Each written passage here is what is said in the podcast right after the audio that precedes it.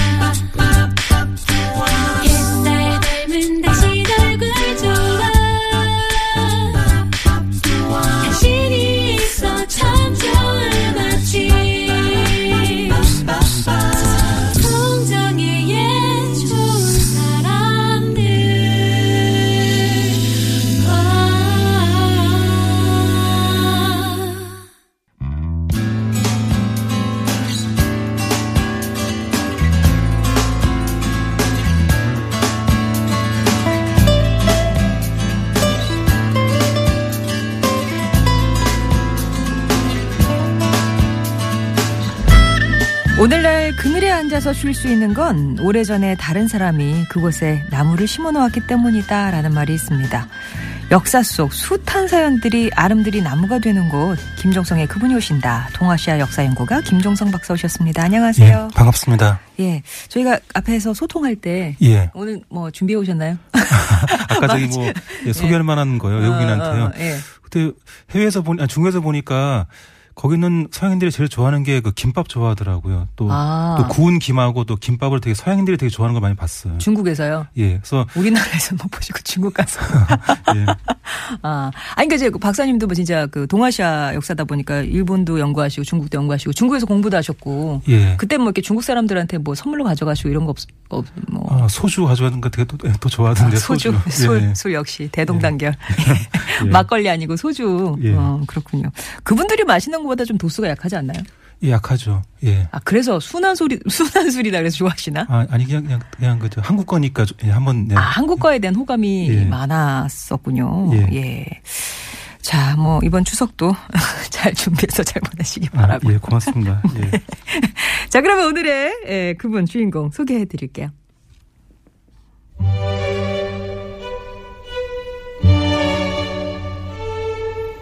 우리 마음속에서는 수없이 많은 사랑이 피어나서 활활 타오르다가 시들어 버린다. 그 가운데 어떤 사랑은 시간이 지나면 기억 속으로 사라지지만 평생 웬만해선 시들지 않는 사랑이 있다. 그건 바로 어버이에 대한 사랑. 여기 어버이에 대한 사랑을 실천한 효자들이 있었으니 양부모에 대한 효자 김처선, 장모 장인에 대한 효자 이순신, 친부모에 대한 효자 백범 김구였다. 그렇다. 오늘은 역사 속 효자 3인방을 소환해 본다. 아, 명절을 앞두고 예. 효, 어, 아, 효자 예. 삼인방 예. 그러는 김종성 박사님 효자십니까? 아, 글쎄요. 뭐. 아닙니다. 예. 뭐 부모님께 뭐 시간을 좀 드려볼까요? 뭐 메시지라도 한번 전해보실래요? 자, 효자 3인방 소환해 볼 텐데요. 아, 종류도 되게 골고루 예, 양부모에 대한 효자, 장모 장인에 대한 효자, 친부모에 대한 효자 이렇게 뽑아 오셨는데요. 예. 이순신 장군도 장모 장인한테 효자셨구나. 그럼 뭐 친부모님한테도 그랬겠죠? 아, 예, 당연히 그렇게 했습니다. 그 임진왜란 당시에 그 장군의 어머니는요, 이 남편을 사별한 상태였습니다. 그래서 장군이 어머니 소식을 어, 수시로 체크를 하는데요. 그 난중일기에 보시면은요, 어머니 소식을 들은 지 5일째다, 뭐 7일째다, 네, 그런 음. 표현들이 많습니다. 그러니까 이 소식 못 들은 지 닷새만 돼도 이게 되게 아주 이게 걱정이 됐던 건데요. 아. 그러니까 한 2, 3일마다 소식을 들어야지만 마음이 이제 편해진 건데요.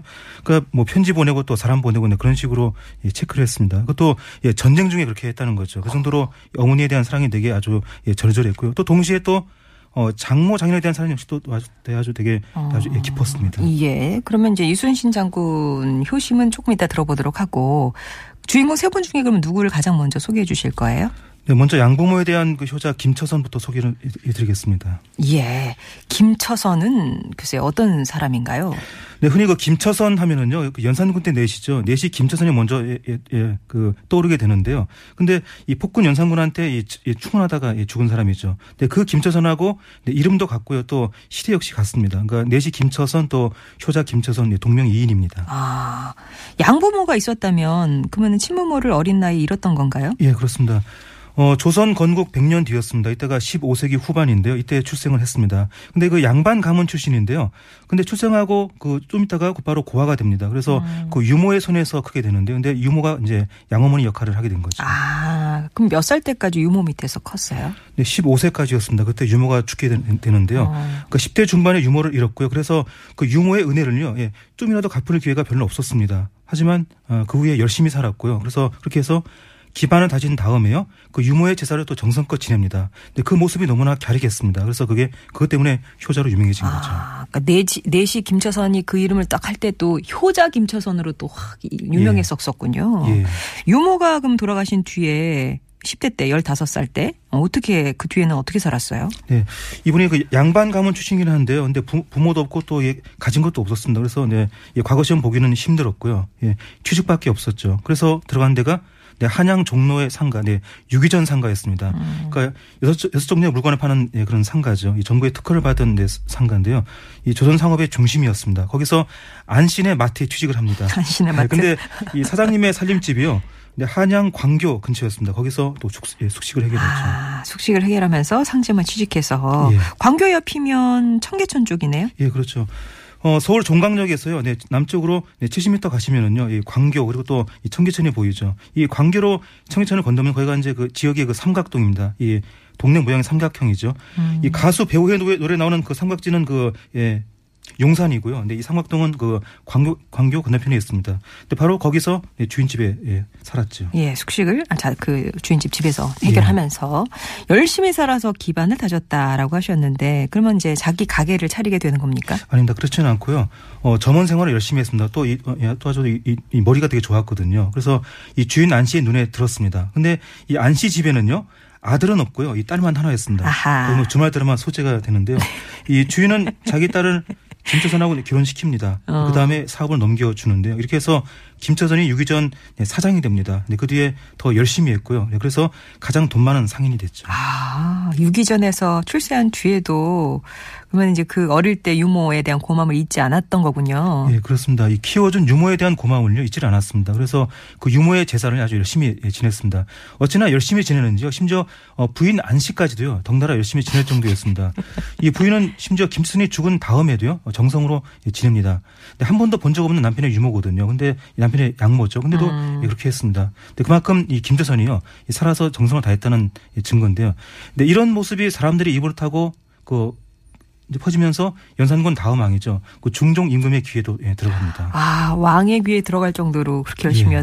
그러면 중종 임금이 상을 내립니까? 아, 예, 그랬죠. 이 중종은 김처선을 위해서요. 그 집 앞에 기념물을 세워줍니다. 그 홍문, 네, 붉은 문을 예, 세워줍니다. 네, 이 때문에 그 후에 이 동네 명칭이 바뀌게 되는데요. 홍문동으로 바뀝니다. 그러다가 나중에 또 그 후에 그 삼각동 이렇게 바뀐 건데요. 이렇게 한때 동네 이름을 바꿀 정도로 이 양부모에 대한 이 효심으로 아주 유명, 유명했죠. 그렇군요. 근데 그 왕 임금한테까지 소문이 들어간 것은 예. 김처선이 죽은 뒤에도 뭐 부인이 예, 제사를 열심히 지냈기 때문 아닌가요? 아, 예, 그렇습니다. 이 남편이 죽은 뒤에도 부인이 열심히 지냈거든요. 바로, 네, 그래서 이제 바로 그런 이유 때문에 그 효심이 소문난 거죠. 그러면은 이 공은 부인의 목도 상당히 크다고 볼 수 있겠네요. 아, 예, 그런 예, 셈이죠. 음. 이 김수선의 효심은요, 이렇게 그 부인의 협조로 네, 그렇게 완성이 됐죠. 네, 부부가 일심동체였기 때문에. 예. 자, 그러면 이제 김처선 얘기는 끝나는 거죠. 아, 예. 어, 그 정도로 효심이 깊었다. 이제 두 번째가 그러면 이순신 장군 차례인가요? 예, 그렇습니다. 그 이순신 장군은요, 그 친부모한테도 효자고요. 또 이 장모 장녀한테도 또 역시 또 효자였습니다. 이 효심이 임진왜란 중에도요, 네, 변치가 않았습니다. 이 전쟁 중에도요, 이 처가 부모에 대한 도리, 네, 그걸 잊지는 않았는데요. 그렇다고 뭐 특별하게 뭐 대단한 일을 한 건 아니었고요.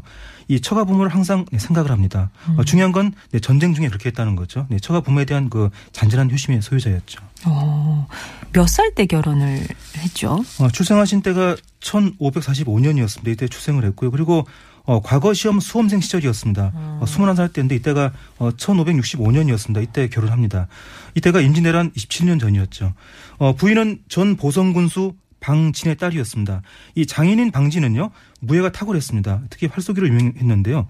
이 그 당시 활쏘기는요 무사뿐 아니고 선비들도 다 했습니다. 그러니까 이렇게 이 수많은 사람들이 했던 건데 그런 중에도 활쏘기로 유명했습니다. 그만큼 실력이 대단한 건데요. 또 거기다가 또 이 방지는 또 상당한 재력가였습니다. 그러니까 음. 무예가 출중한 재력가였던 거죠. 네, 그런 집에 또 예, 사위로 예, 들어갔죠. 예. 그럼 그 처가의 다른 자녀는 없었습니다. 네, 무남 동료였습니다. 아. 예, 그래서 이 장군이 이 각별한 사위가 되죠. 그러니까 뭐 아들 같은 사위 또 양자 같은 사위가 된 겁니다. 야, 그러니까 앞에 그 김처선의 경우처럼 예, 같은 예, 예, 특별한. 사위들이시군요. 예, 예.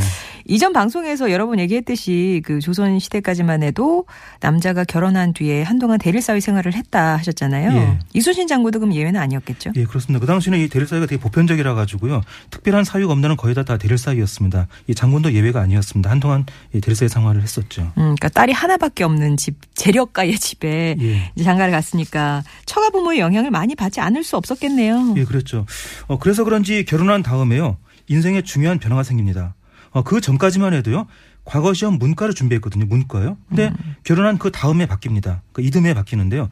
문과에서 무과로 바뀝니다. 이때부터 아. 예, 무술을 열심히 배우는데요. 이렇게 무술을 배운 게 나중에 예, 조선을 구하는 길이 됐죠. 아, 그러니까 그게 무가로 전향한 데는 그 처가 부모의 영향이 있었을 수도 있겠네요. 예, 그렇죠. 어, 조선 후기의 기록에서는요, 방진이 사위를 문과에서 무과로 저장을 시켰다는 그런 기록이 있는데 음. 이 기록은 확실치는 않아도요. 네, 또 사실 수도 있습니다. 이 장인이 사위를 새로운 길로 인도했을 수도 있는데 이렇게 장인 때문에 무과로 바꾼 거라면요, 또 이 처가 부모한테 또 마음이 애틋한 마- 그런 마음이 있었겠죠. 와, 그럼 이순신 장군을 만드는 데는 예, 이 장인이 또 예. 조력자의 역할을 했네요. 예, 그런 셈이죠. 와. 오늘은 어버이에 대한 사랑을 실천한 역사 속의 효자 3인방 만나보고 있습니다. 김저선 만나고 왔고요. 이순신 만나고 있고요. 조금 후에 백범 김구 만나보도록 하겠습니다. JK 김동욱의 오늘 그댈 사랑합니다. 1918번님의 신청곡 전해드립니다.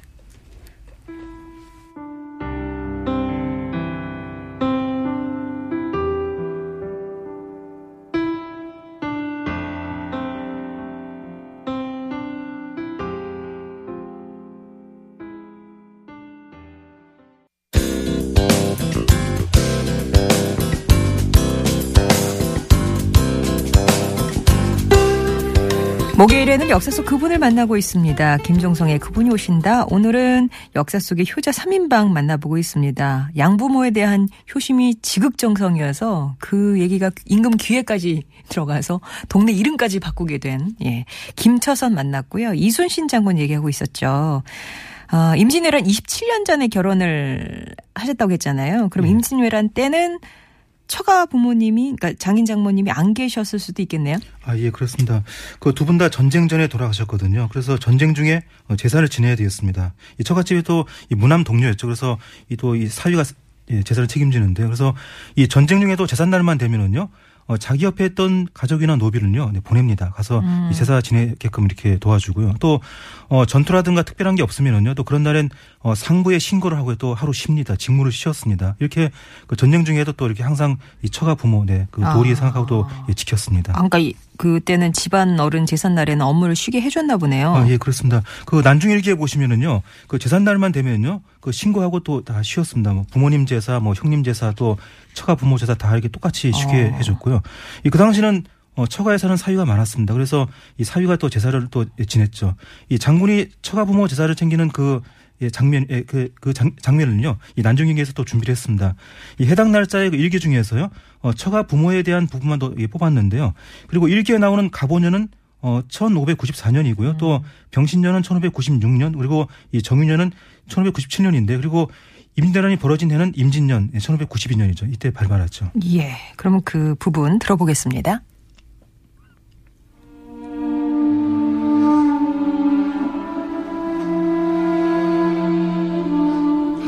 가보년 5월 스무 이튿날 비가 오고 바람이 세게 불었다. 오는 스무 아흔 날이 장모님 제삿날이다. 그래서 아들 회와 면을 보내고 여자 노비들도 보냈다.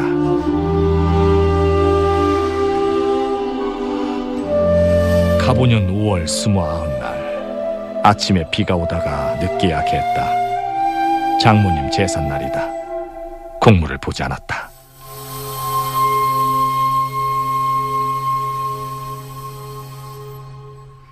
가보년 10월 스물여섯 날 맑았다. 장인어른 제삿날이다. 국물을 보지 않았다. 오후 5시부터 비가 오더니 밤새 그치지 않았다.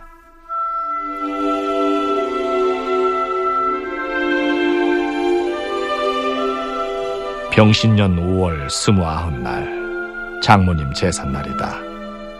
공물을 보지 않았다.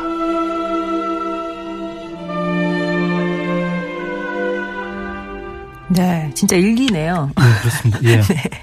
근데 어, 가보년, 병신년, 정유년 나올 거다 얘기인데 정유년은 아직 얘기가 안 나왔습니다. 예, 이 정윤현 얘기는 약간 좀, 이 사전 설명이 필요한데요. 이때가 임진왜란 막판이었습니다. 이 정윤현이요. 음. 이 정윤현 초에 유명한 사건이 터지죠. 바로 장군이 모함을 받고요. 이 감옥에 갇힙니다. 그러- 그러다가 한 달 뒤에 사면을 받는데요. 어, 사면 직후에 조상의 사당과 무덤을 참배합니다. 이때 그 외가 친가 조상뿐 아니고요. 어, 처가 부모한테도 또 참보를, 참배를 합니다. 음. 이 정윤현 4월 5일자 이 난중일기 내용을요. 예, 준비했습니다.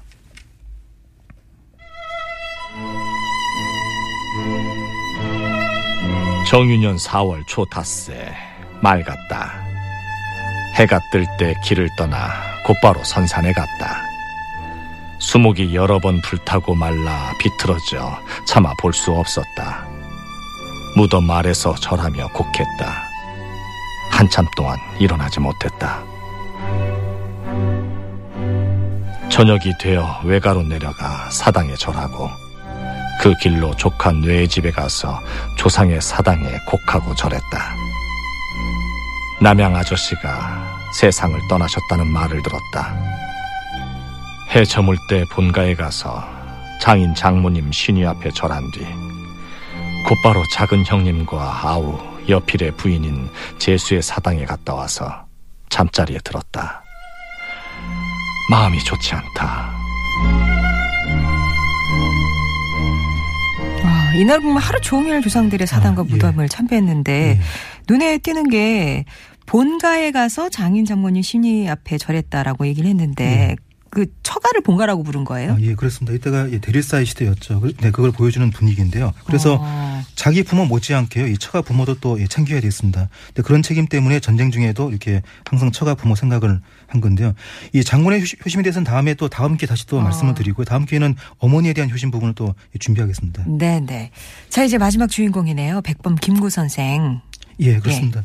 이 김모 선생 집안은요, 어, 조선 후기 쇼종 때요, 이 영모 사건에 휘말립니다. 그래서 경기도 해주에 숨어 살게 되는데요. 여기서 하층민으로 살았습니다. 아. 이 때문에 그 지역 명문가들인데요. 이 진주 강씨 또 덕수 이씨한테 또 이 천대를 받았습니다. 이 선생은 아버지 김순영 선생이요. 근데 그런 천대를 받는 걸 네, 목격을 했습니다. 근데 그걸 보면서 성장했거든요. 그래서 아버지에 대한 그 연민의 정이 다- 아주 되게 깊었습니다. 예. 근데 그런 효심이 일치에 소개가 돼 있죠. 아 여기도 백범 일지에 예. 어떤 이야기인가요? 이 선생은 아버지한테 연민의 정을 느꼈거든요. 하지만 아버지 한을 풀어드릴 기회가 없었습니다. 어, 동학운동 하느라 또 항일운동 하느라 항상 집에 있질 않았습니다. 또 감옥에 투옥된 그런 또 시기도 있었고요. 그래서 아버지 한을 못 풀어드리는 이 자신이 되게 한스러웠습니다. 어, 그러던 중이거든요. 1900년 연초였습니다. 선생이 집으로 돌아갑니다. 근데 집에 가보니까요. 아버지가 위독했습니다. 이때 선생이 집에 들어서는 그 장면을요, 이 백범일지에 근거해서 이걸 예, 극으로 준비했습니다. 이 극에 나오는 창수는 선생의 본명이고 이때 나이는 25세였습니다. 들어보겠습니다.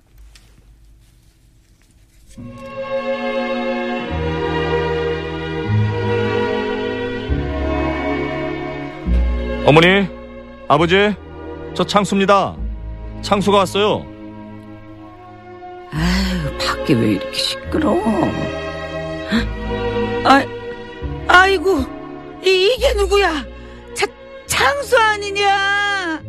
창수가 왔구나, 창수가 왔어. 아이고, 잘 왔다. 정말 잘 왔어. 목소리 왜 그러세요? 무슨 일 있으세요? 이 일은 무슨 널 보니까 좋아서 그러지 게다가 네 아, 아버지가 말이다 아버지가 왜요? 실은 네 아버지가 위중하시다 그런데 아, 아무래도 뭐가 통하는지 아 글쎄 아버지가 누워서 혼잣말을 하시지 않겠니? 이해는 왔으면 들어오지 않고 왜 마당에 서 있냐 그러시더라고 아유 난 또 웬 헛소리를 하시나 했더니 세상에 네가 정말 왔구나. 네가. 죄송합니다. 아버지 위독하신 줄도 모르고 밖을 헤매고 다녔으니. 아버지!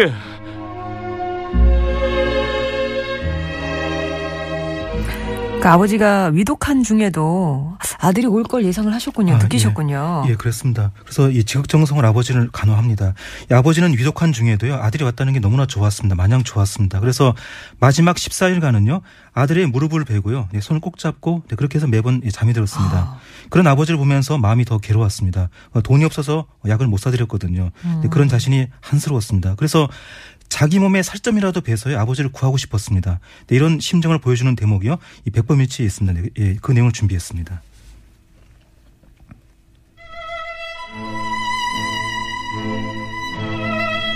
산골 가난한 집에서 유명한 의사를 부르거나 기사회생에 명약을 드시게 하기에는 형편이 허락하지 않았다. 우리 할머니 임종시에 아버님이 손가락을 자른 것도 이런 절박한 지경에서 행하신 것이다. 하지만 내가 손가락을 자를 것 같으면 어머님의 마음이 상하실 터이니 나는 그 대신 허벅지살을 베어내리라 작정했다. 어머님이 안 계신 틈을 타서 왼쪽 허벅지에서 살 한 점을 떼어낸 뒤 고기는 불에 구워서 약이라 말씀드려 잡수시게 하고 흐르는 피를 받아 들이키시게 했다. 양이 적은 듯하여 다시 칼을 들어 그보다 크게 살코기를 떼려고 하는데 처음보다 천백 배의 용기를 내어 살을 베었지만 살 조각은 떨어지지 않고 고통만 극심했다. 두 번째는 다리살을 썰어 놓기만 하고 손톱만큼도 떼어내지 못하였다. 스스로 탄식하였다.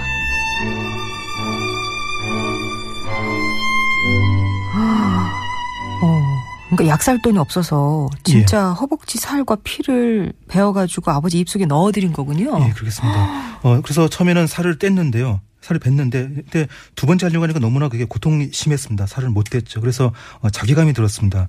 부모님을 위해서 허벅지 살점도 못 빼는 거 아니에요. 괴로웠습니다.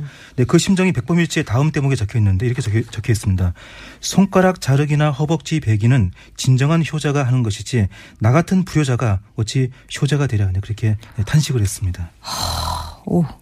그럼 아버지가 그 할머니를 위해서 손가락 자르는 장면을 본 게 큰 뭐 영향이 됐다 뭐 이렇게 볼 수 있을까요? 아, 예, 그렇습니다. 이 선생은 아버지가 할머니를 위해서요, 이 손가락 자르는 걸 봤습니다. 네, 그런 아버지의 모습이 또 선생을 이 효자로 만든 건데, 그러니까 부모가 효자하는 걸 봐야 또 자식이 또 효자가 되죠.